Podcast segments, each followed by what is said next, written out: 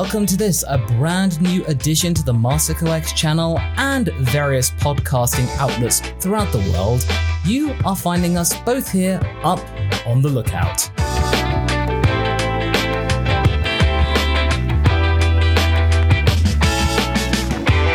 Yes, indeed, a brand new podcast show hosted by myself and my trusty researcher pal, all the way from another land, Havelock.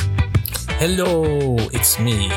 Yes, and this isn't like your standard what if round table scenario.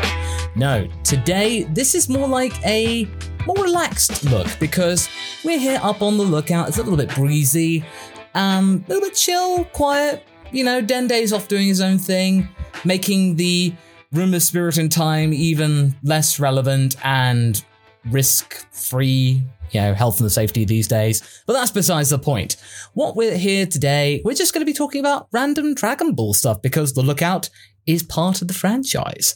So the purpose of this podcast is just to talk about things that have been going on in the Dragon Ball world, news-related topics, the manga if it's out, which this time indeed is the case, as well as just any type of article or thing Dragon Ball related we find particularly interesting, as well as maybe doing a little bit of a deep dive into the inner thinkings of one of our recent videos on the channel.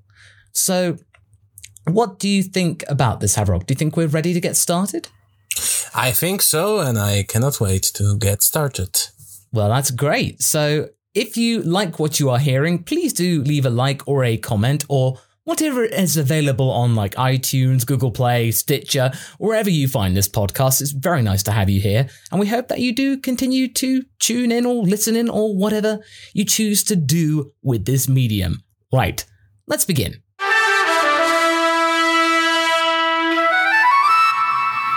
All right, like I just said before, there has been a brand new addition to the Dragon Ball Super manga. Chapter 60 came out on the day we are recording this, on Wednesday, the 20th of May, 2020.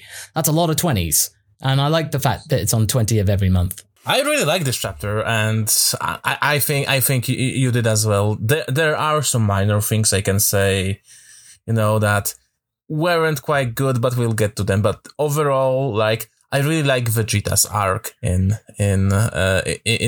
Moro Saga so far. I think he becomes one of the most complete characters, and I think Toyotaro is trying to take him out of those rails of repeating the same character development, you know, for the sake of nostalgia.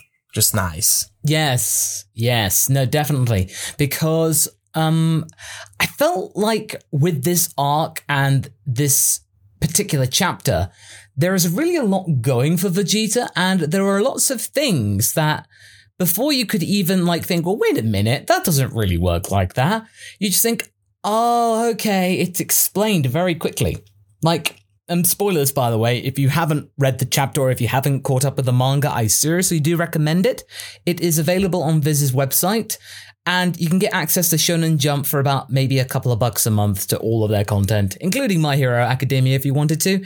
And this isn't a plug. I'm not sponsored by Viz Media, but I just think it's very, very neat to have all of this really at your fingertips pretty quickly, really.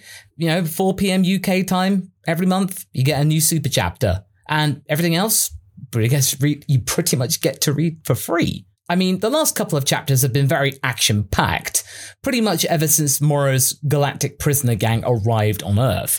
There's always been some action. It's not really been all that talky, save for Whis and Merus doing their Supreme Kai impression at being on the sacred world of Akaios, or some heavenly area and looking at a viewing globe. Yeah, you know, they were action-packed, but I had that little feeling that they started to stall. Oh yeah, you have that action, yeah, but like, you know, it's that sort of stalling of,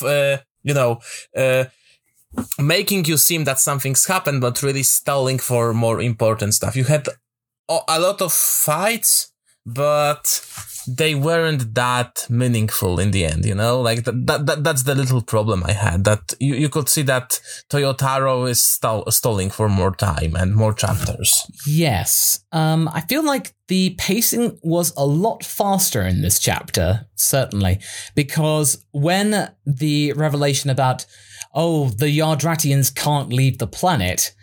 it made me realize, oh no, that means Vegeta has to learn, or he has to find a way.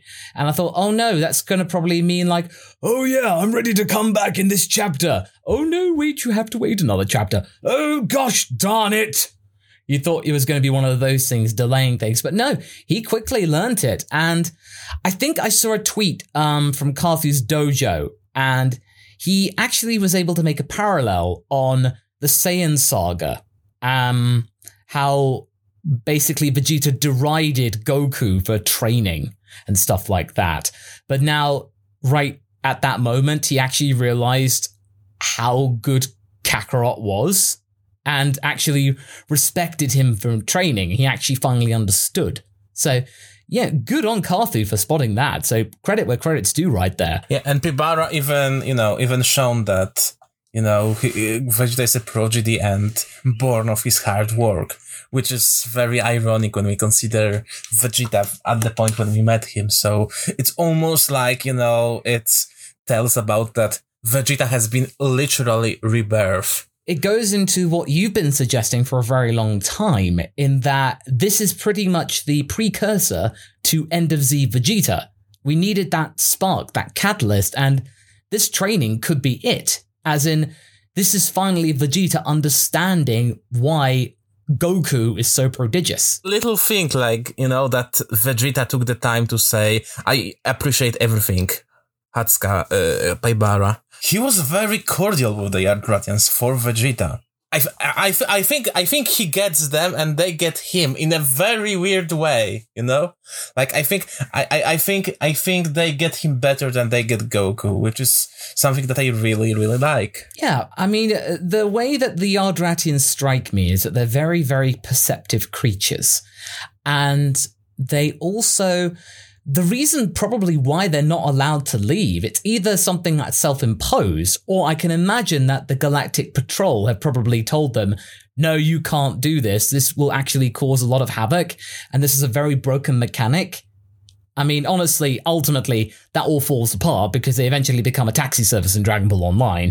But right now, they're pretty much restricted to being on Yardrat, so long as they know that someone out there they've met... they can go. That's a loophole. Also, the sass of Vegeta at the end, that's some very cool old school Vegeta. We haven't seen that, I think, since Cell Saga to that extent. Yeah, like stuff like that. And you can really imagine Brian Drummond bringing up the sass factor. I still go on the fact that Moro, to me, needs a Scottish accent. He needs a distinctive tone. You know, just something to really kind of differentiate himself from the typical villain. Because right now, and this is something I really picked up, that Moro right now, he's not being like any other villain I remember. As in, he is totally in control.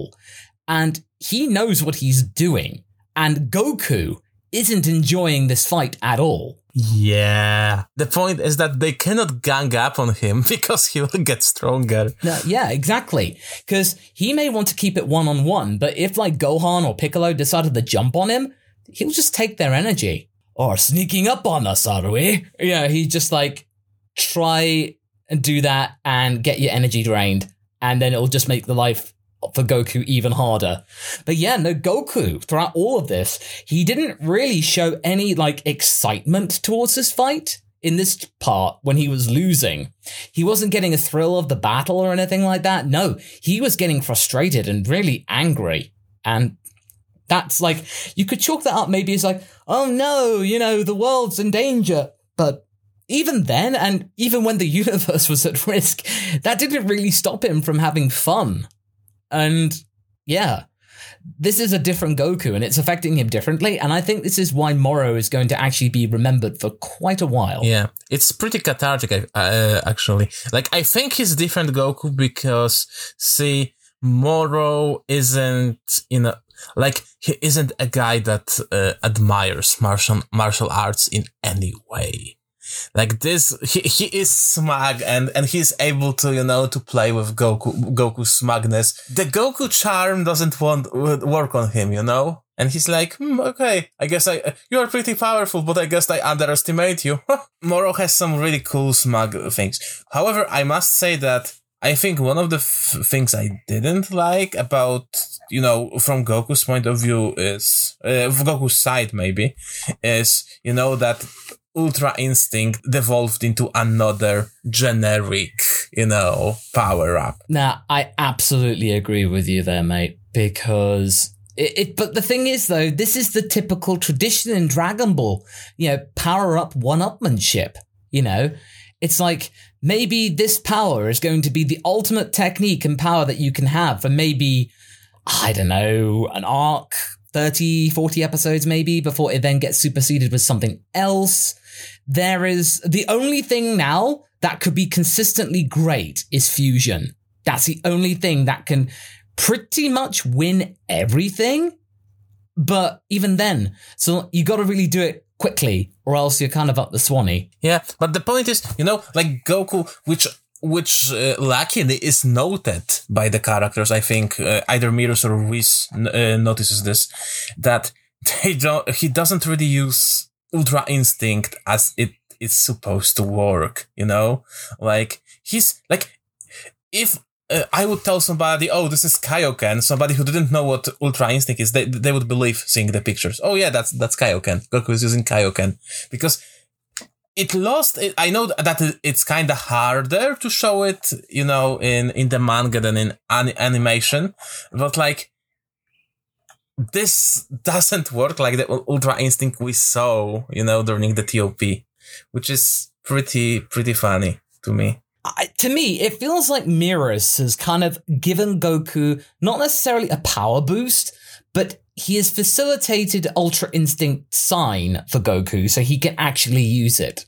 So it just means that it's available to him at any time. But if he had more time, then Goku could probably tap into Mastered Ultra Instinct all the time. You know, they obviously didn't have enough, you know, hours or days or whatever to be able to do that. So...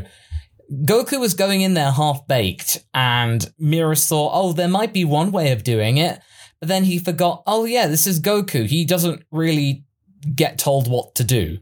So, unfortunately, yeah, Goku was just like, yeah, you know what, I don't really care. I'm just going to do my way. Yeah, also, have you noticed that we may get a little hint of what Vegeta's force might be? We haven't seen it working, but we see all those, you know, copied Yardratians, you know, being quite beaten up and being unable to stand. I think I may have an idea what that might be. Oh, do tell. I think Vegeta would be able to block Moro's powers and ki. Oh, okay. So this is like an as of yet unknown Yardratian power, like probably ki suppression. Yeah. Because there is ki projection. Yeah. Ki suppression. Ki suppression naturally. So unlike Android 21 that did it via machines, this time it's all done around using energy to cancel it out. So maybe this is a power that was otherwise unknown to us. So maybe all those other, like, you know, kind of shop parlor powers that we saw was a red herring. It was all a decoy. That's a really good theory, Hav. I mean, if that were the case, then maybe they were able to find a way to, you know, cancel out ki and prevent people from moving. Then I think that's really the only way, aside from overloading Moro with power, which seems pretty much impossible. That's the only way. And if Vegeta can do it, then, I mean, even if it means that Goku can get the final strike, but if Vegeta can get, like, the ultimate crucial assist that cannot be done by anyone else, I'll take that. Again, like, because they don't feel the strength increase. And I think that's because there's no really a strength increase, but might be, you know, a new method of dealing with the opponents. And when you see on those Yardratians, they don't look terribly beaten, but they have problems standing back. They are laying on their backs, you know? They have problem moving. So Or something even more cool, like to make opponents collapse under the weight of their own power. Oh, ironic punishment. Okay. Yeah, I think it's something like that. Like, that would be a very Vegeta thing to do. Oh, yes, of course. But the one thing I noticed a lot of people being worried about is that Vegeta did his signature thumbs up.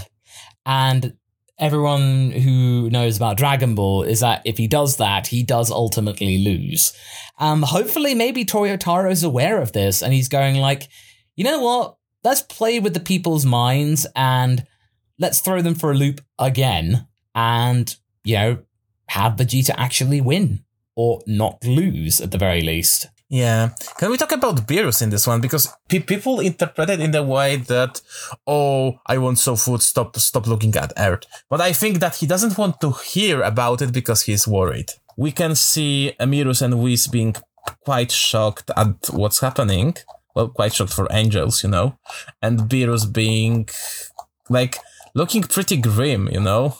Like, some people think that maybe Beerus will join the fray, maybe, you know, like, maybe the fact that Whis is telling, oh, yes, you know, only Omni-King or Lord Beerus can do something about this, you know, that maybe Beerus will step in and maybe, you know, like, it may change with Vegeta getting an upper hand over Moro and Moro managing to, you know, drink some of that sweet, sweet Beeruski. That might be interesting in of itself, but to me, my interpretation of that was that Merus wants to go back and help in some way, and Whis is suddenly being all high and mighty and just going like, we angels are not supposed to interfere. And it's like, guys, you've been interfering. No, I mean, not as much as Merus has, but you've been active. You've been actively hanging out with these mortals. So you really shouldn't be ones to talk. But this could be a very interesting start of maybe Whis and Beerus realizing that they've gotten too chummy with these people. And this might lead to the fact that in End of Z, there is no sign of them at all. So, yeah, this could be the beginning of the end of their involvement with these Saiyans, because what else can they be taught? Because they now know how to access God Ki. Super Saiyan Blue can be refined because Vegeta can do it. They now know Ultra Instinct, and Ultra Instinct is meant to be the pinnacle. That's what GODs are meant to know. That's what they're meant to have all the time. So what else is Whis got there to teach? The only way that, you know, Goku can stay in the fraternity is going to the GP and being trained under him, which has long been a theory of mine and something that has been teased in Super Dragon Ball Heroes and didn't really amount to anything because of lags. Again, I feel that Beerus, like, he doesn't show it outside, but I think he's feeling similar to Merus in that scene, but he doesn't want to admit it. Like, Beerus is also a big tsundere. Come on, we could see it with his brother Champa. We could see it, you know, with him reacting to Goku seemingly dying during TOP. I think he's just trying to change the subject. I'm not worried. And, you know, like, he can always brush it off as, oh, well, I was just worried about delicious food on Earth. Obviously, I wasn't worried about you guys. That's very true because, you know, oh, when in doubt, just hide behind food. I mean, that's pretty much what he does all the time. So, yeah, no, absolutely, that's a fair point. Absolutely. But I think, in closing, this manga chapter has addressed the whole issue of pacing. The pacing was a lot better in this one, and the action was very fluid. If this ever gets animated, I'm sure it's going to look absolutely splendid. Like, it allows itself into the Shintani art school of design. Absolutely. So, realistically, I personally think that maybe the last chapter will be the final one in terms of, like, the main content. And it'll lead to, you know, maybe 62 being like the aftermath and stuff like that. And maybe a couple of filler arcs in chapter 63. But either way, I think we're almost there at the end game. Well, I agree with you. We are on the end game, but I think we haven't seen Moro's final form yet. That's my theory. Because what we've seen before is that he gets younger and younger with all of his transformations. Do we then get to see the perfect baby Moro. Kid Moro, no. No, it's Moro baby because, you know, baby Yoda and baby Sonic and baby Mr. Peanut. That's trending, yeah.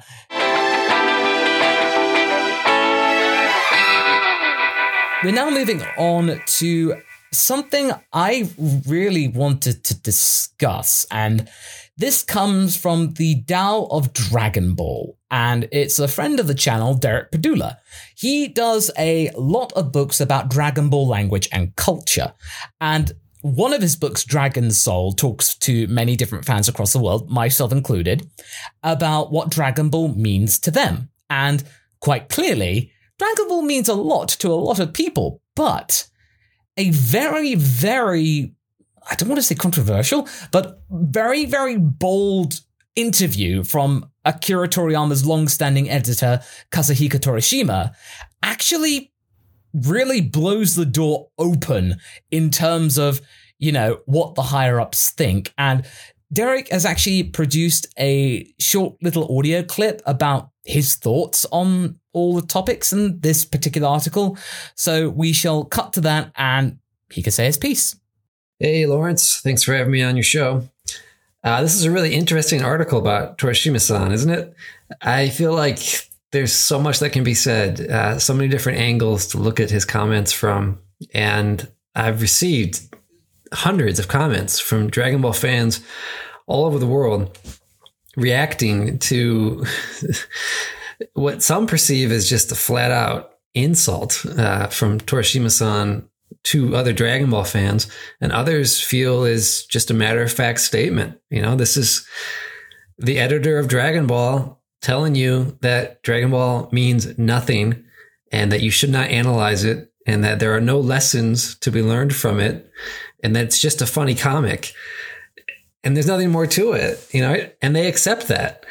I have a hard time accepting that given who I am and what I do, because I analyze Dragon Ball for a living. I was given it by an Italian fan who contacted me on my Facebook page, and he said, hey, I want to translate your books into Italian because you wrote so much about Torishima-san and his relationship with Toriyama and the creation of Dragon Ball. And I thought that was so fascinating that I was tempted to, you know, write my own book about it, but I just felt like yours was so thorough. There's no way I could do it better. But by the way, there's this interview you should check out where he talks about Fist of the North Star, Hokuto no Ken, and how that influenced Dragon Ball. So I was reading through it and I was translating it as I went, and I was like, yeah, that's fascinating that he used Fist of the North Star for the action scenes and the Tenkaichi Budokai origin. But there's a lot more fascinating things besides Fist of the North Star here. Like the fact that he said Dragon Ball is meaningless and there's nothing to learn from it. I know, you know, because I've written about him, I know how he feels and I know how he speaks. He's very blunt and direct.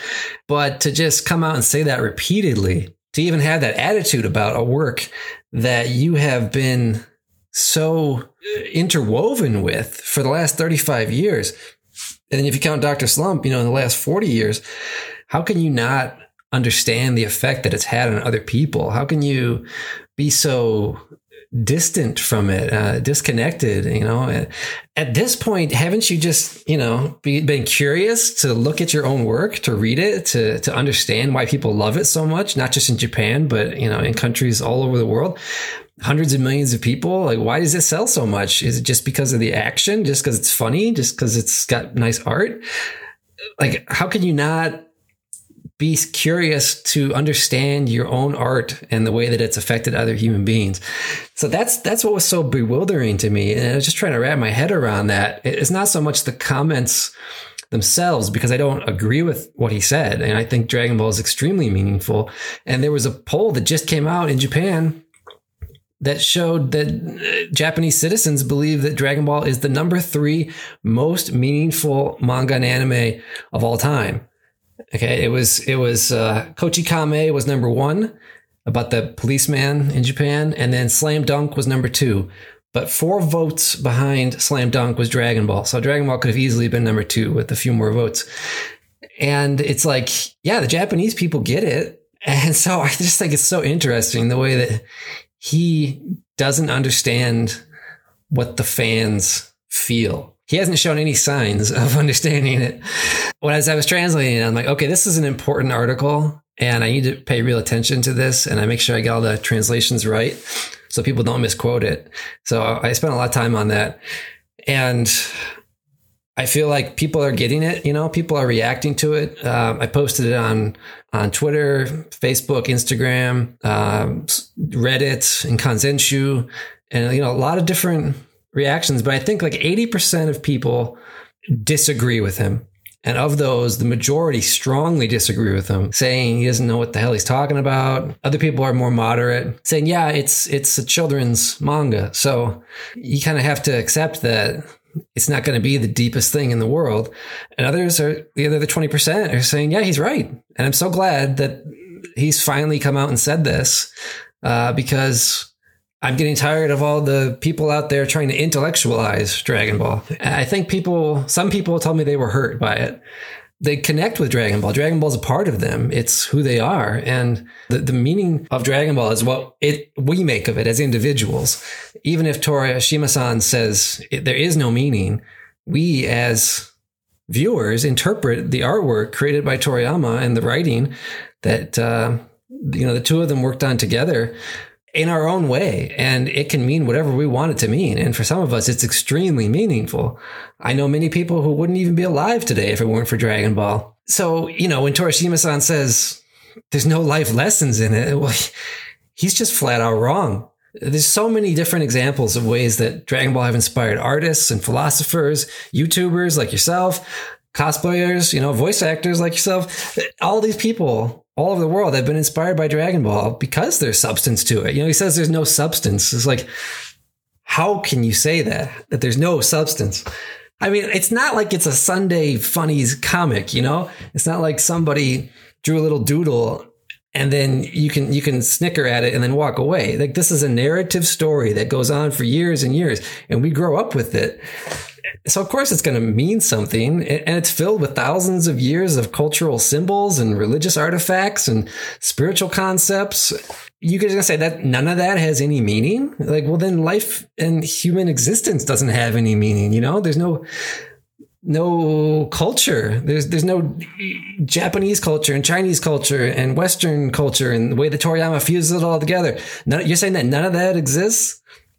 That just doesn't make sense to me. So, but I also get that he's a businessman. He's an editor. He's trying to get a product out that sells and makes a profit for the company so they can continue to pay for all the employees who make their livelihood from doing this, so they can sustain their family and live the lives that they want to live. And so I guess for some of them, it's not art, and it's certainly not high art that they might conceive it as, produces a profit, and then they move on. You know, and looking back at Torishima-san's history, when he first started at Shueisha, he wanted to work at Playboy. He wanted to work on sophisticated articles, but then he gets assigned to Shonen Jump. Of course, he's going to be of a different mind, right? He's not going to want to work on that. And maybe that's still true today. Maybe he never liked manga. Maybe he never enjoyed Shonen Jump and didn't appreciate Akira Toriyama's work as art. Maybe he just thought of it as a product that you could sell, and he could fatten his own bank account with his partnership with Toriyama and Shueisha and however that worked. And now he's the CEO of Hakusensha, another big manga publisher. Maybe he doesn't like that either. Maybe it's just business for him. Maybe none of this is art. I really am curious to know how he feels about this. And I'd also like to know how he feels about the reaction to this, because the original Japanese article, it only had like 4 comments on it. It seemed like nobody cared. But my translation is getting a lot of traction, and it seems like a lot of people around the world are responding to this in a strong way. On one side of the spectrum or the other, people are emphatic about it, and it's easy to understand why. So I look forward to seeing what other people have to say about it, especially in the comments of your video. I want to see what people think. you know, from a wide array of perspectives. And thank you for allowing me to come on and talk about this. I think it's a really interesting piece of history here, and time will tell how this affects the fandom. So thanks, Lawrence, and have a good one. This article was an interview that was done back in October 2019 with the people that developed many of the Naruto games and .hack. And even actually Dragon Ball Z Kakarot. So probably this was like on this blog that was in the run up to Kakarot coming out. And, you know, there were some things initially in the interview that did, you know, carry over from what Toriyama said in the past, that Dragon Ball wasn't popular to begin with. And, you know, the first arc, you know, needed to be changed up. Otherwise it was going to fail. So that was all very true. But then you get to the point where Torishima just goes like, there is no meaning to it. It's meaningless, effectively. I think, you know, they kind of act very, like, apathetically towards it. Like, saying these quotes, these are sizzle quotes. There is nothing to learn from Dragon Ball. And so you see there's nothing in it to analyze, which I personally think is a load of bull. And I think this is something we actually talked about in our retcons video right at the end, in that it's all about generational stuff.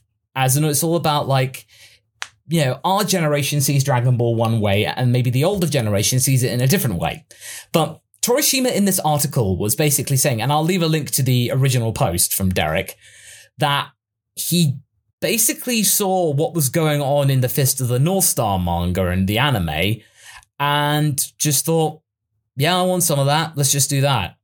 And to say this right now, after 35 years of this manga and this series being a thing, why? Why? Just, I don't get it. Havrog, you read the article. I mean, what was your take on it? To me, you know, listen, Kazuhiko Torishima is a guy who cared for how the manga would sell and if it was popular with people. He really doesn't care, you know, about any meanings and any cultural context. I don't think he even considers the basic definition of interpretation, which is like reading the cultural text in all available, you know, cultural symbols, you know, and contexts. And I would say that you can read Dragon Ball in many cultural contexts. It's not a very deep story, but it doesn't have to be deep to be pretty educational in case of cultural context. So, you know, like, I feel that he didn't really care. I don't think that Toriyama cared either. They are not artistic souls, you know? They are craftsmen. And I think that good craftsmanship work can lead to something really great and really amazing. And also that some things that are so obvious for them will be pretty enlightening to people all over the world, you know? Yeah. Now, that's absolutely fair, because in the end, this is meant to be a manga and a series which is meant to make money. And it did. And the choices that Torishima made worked out. They really helped. And as we've known, Torishima is one of the few people that can make Toriyama actually work and do stuff. So, yeah, credit where credit's due there. That's absolutely true. And this article doesn't mean that, oh, Torishima should be condemned or anything like that. This just goes to show that any meaning that is taken from it has to be really, really thought through. And I know that a lot of critics of Dragon Ball will just be rubbing their hands with glee and saying like, oh, this just proves it. Dragon Ball is, you know, absolute, you know, fluff, and it's really not worth getting in a flap about. Not a lot of things, especially in creative media, they're not like by circumstance or anything like that, or by coincidence. Like, For example, I've recently finished writing part 7 of Frieza Turned Good, one of the what ifs. And basically, I was like trying to like give some Cowboy Bebop Outlaw Star vibes from my crew in that series. I'm inspired by it, and I wish to create meaning that feels pretty much in keeping with Dragon Ball, because it's still meant to be a Dragon Ball what if, but obviously hark to some of the anime series of around the time DBZ was a thing, like around the mid to late 90s. So it's all about context, and it's all about inspiration. And yeah, Torishima does talk about inspiration, but he was basically kind of just going, I like that. I'm gonna copy it. If things came at the right time and different time, JoJo's Bizarre Adventure might have actually figured into Dragon Ball's history in some way. Hirohiko Araki, maybe, I don't know. And that's not just because I watched JoJo or anything like that. It's just, it came out around about the mid-80s. You know, 1987 and stuff like that. Yeah, the Dragon Ball manga had already been well established, but Torishima, looking at the pulse of manga, it's very, very possible that another manga could have taken his fancy. And yeah, and to be honest, if Dragon Ball had failed, I mean, Toriyama would have still been a very wealthy man from Dr. Slump. He'd have either done something else, done another series, or he would have probably retired. Just doing like, you know, working on Dr. Slump, just more Dr. Slump, pretty much. I think Torishima would have just gone like, nah, that Dragon Ball thing doesn't work. Let's just bring back Dr. Slump and stuff like that. Yeah, let's just do a spin-off, Dr. Slump Z or something like that. It may be a cultural thing or, you know, just his personal thing, because, you know, Torishima had very specific reputation, even from Toriyama. Authorial intent is rarely taken into consideration when reading text of culture. Like, do we really know what Homer thought, you know, when he supposedly wrote Odyssey and, you know, and Iliad? We can try and analyze interpretations of people from the later days, but we will never be sure.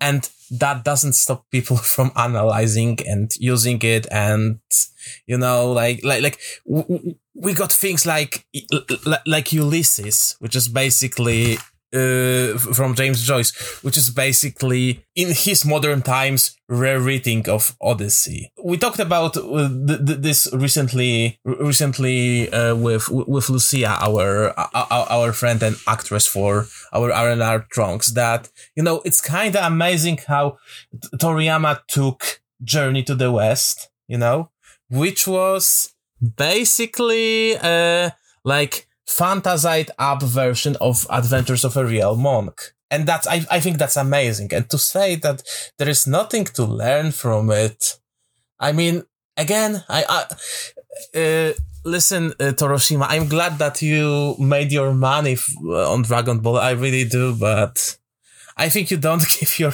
work enough credit. Yeah, I mean, to be honest, it should have been like Toriyama there as well, probably fighting his own corner. But at this time, I don't think he is really that bothered. I mean, he's made his millions, probably billions of yen from Dragon Ball, Dr. Slump, whatever he does, even Jarko in some way. But, you know, that's it. That he doesn't really mind. I mean, you know, something tells me he might just do one big interview, like one last one, and then retire for good, probably, before he, you know, passes or whatever. But really, I recommend that you read this article because it is very, very incendiary initially, but it's not as drastic as you think, but it's more disappointing. And it just really reminds you that at the end of the day, at places like Shueisha and places where they do manga and comic books and stuff like that, it's all down to what will sell. Because you could make an absolute masterpiece. You could make something that is really funny. But if it doesn't tick the boxes and it doesn't work well with focus groups and optics and basic, you know, ratings, especially back in the 80s when that mattered even more, you're done. You're pretty much done. And you have to adapt. If your editor tells you, you need to change this to make it more like that, you need to be, yes, okay, I will. The only few people that can basically say, forget that I'm doing it my way are like people like Oda, Kishimoto, Araki, all the big wigs, like all the big mangaka. They can basically go, I'm doing what I want. And they will go, yeah, okay. So that's pretty much my take of it. I again ask you and recommend to read the article from Derek.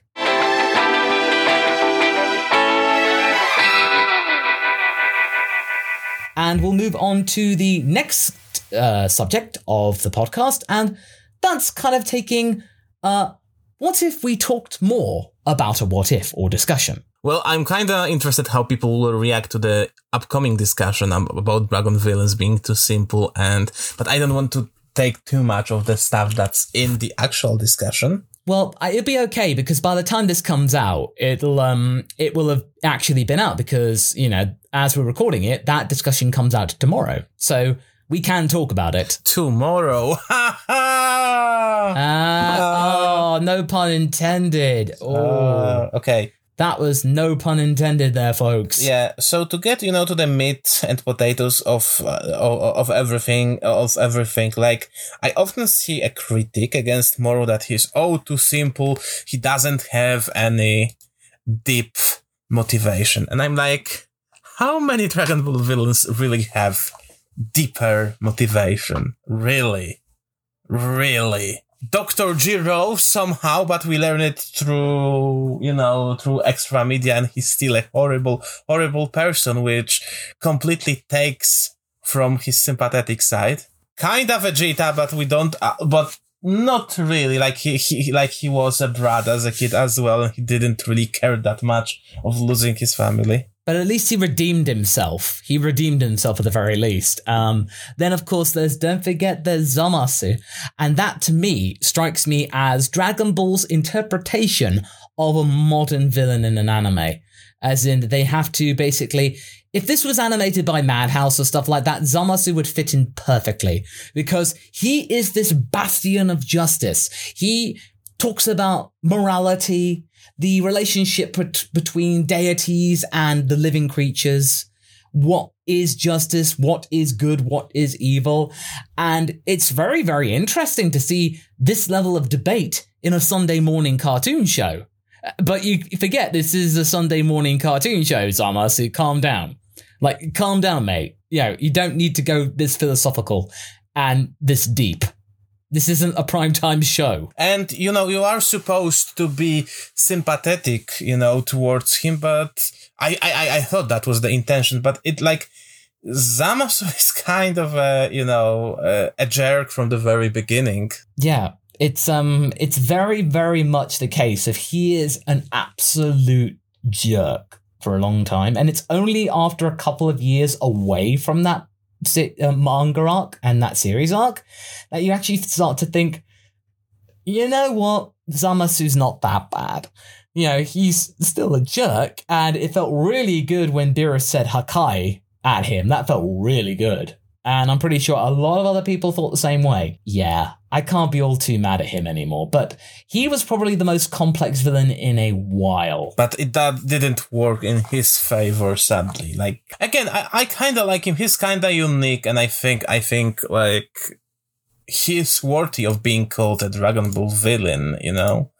But certainly, you know, better than most of the movie villains. Like, I get that you guys have issues with manga. Like, it's not perfect by any means, but like to toss shade on Moro, which can also be thrown on Cell and Frieza, you know? That first panel of Goku sensing his energy and being scared of it.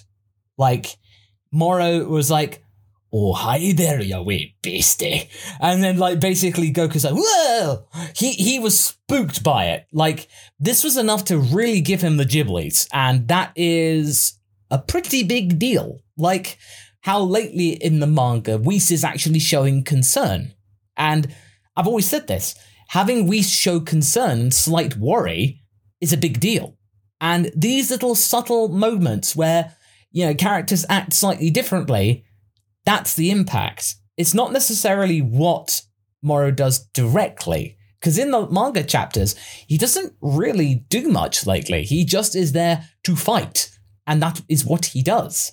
But it's how he makes people react and how he makes people think differently. And they have to think differently. They can't just hit him really hard because that doesn't work. And it's all about they have to think different. And that is what Moro's legacy will be, because he will lose, but he was a different kind of villain, but also fairly straightforward. He basically wanted all the worlds. He wanted a very big meal. He was Galactus, pretty much. Galactus in ram form.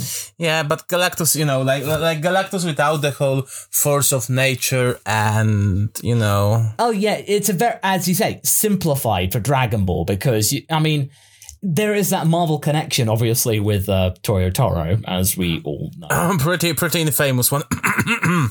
Yeah, of course, we won't say more about that, but, you know, he does like his Marvel, so it's not potentially far-fetched. Or even Surfetched. I got that in before. Because I know that's your favourite Pokemon at the moment. Or it's one of your favourites. Yeah, one of this, but it's certainly very much to talk about in that, you know, the villains of Dragon Ball, they aren't that complex and they don't need to be. Most shonen, they're charming. They are, exactly. They're memorable. Acceptable. Don't at me, don't hate me. But I think Moro is a league better villain than Majin Buu ever was. Well, at that point, as we discuss in the video tomorrow, Toriyama didn't care. Toriyama was like, I don't care. This is just like, I am basically venting my frustration out in this chaotic form. Pretty much. And Yu Kondo, the editor at the time, was like, yeah, Mr. Toriyama, you do what you want. Because they just wanted to keep him around for another couple of years. And it worked. Toriyama being able to do what he wanted, it worked in terms of keeping people happy. But looking back on it 25 years later, not too sure whether this has aged well. Not sure. But yeah, the majority of the villains are memorable. They are not forgetful. Even the GT villains are actually somewhat unforgettable, except for Super 17. That was just that was weird. I mean, he's unforgettable, but for wrong reasons. Yeah, it's like you want to forget him. Yeah, so unfortunately, that is the case. But in terms of that, you don't, in a shonen series, need to have really difficult, complex villains, unless you want to be like the Seven Deadly Sins approach and stuff like that, where you have that, you know, fantasy aspect and you can go a little bit deeper. But for your typical, like, you know, your Yu-Gi-Ohs, your Narutos, you can go deep if you want to. But ultimately, they're bad guys that you are going out to punch and hopefully win. That's pretty much it. So with Dragon Ball, it was one of the first, so it could keep to a very, very basic formula and people would be okay with it. I think now this is actually a good way to sign everything off for the podcast, but if you liked this formula, do let us know down in the comments and please be sure to, you know, share this podcast with people that you know like Dragon Ball and whether you'd be interested for more of these, and we'll have this up on the channel and in various places. Yeah, if you guys want us to invite someone and try to get them, yeah, here. If you'd like us to have a guest to join us for a particular topic, then we are more than happy to look into it. We already have some people that, you know, have shown interest, so, you know. Oh, yeah, exactly, so you never know. So do let us know what you think of this, and we hope to see you once again up on the lookout. Take care, everyone. Take care, be like Goku and punch evil guys in the face.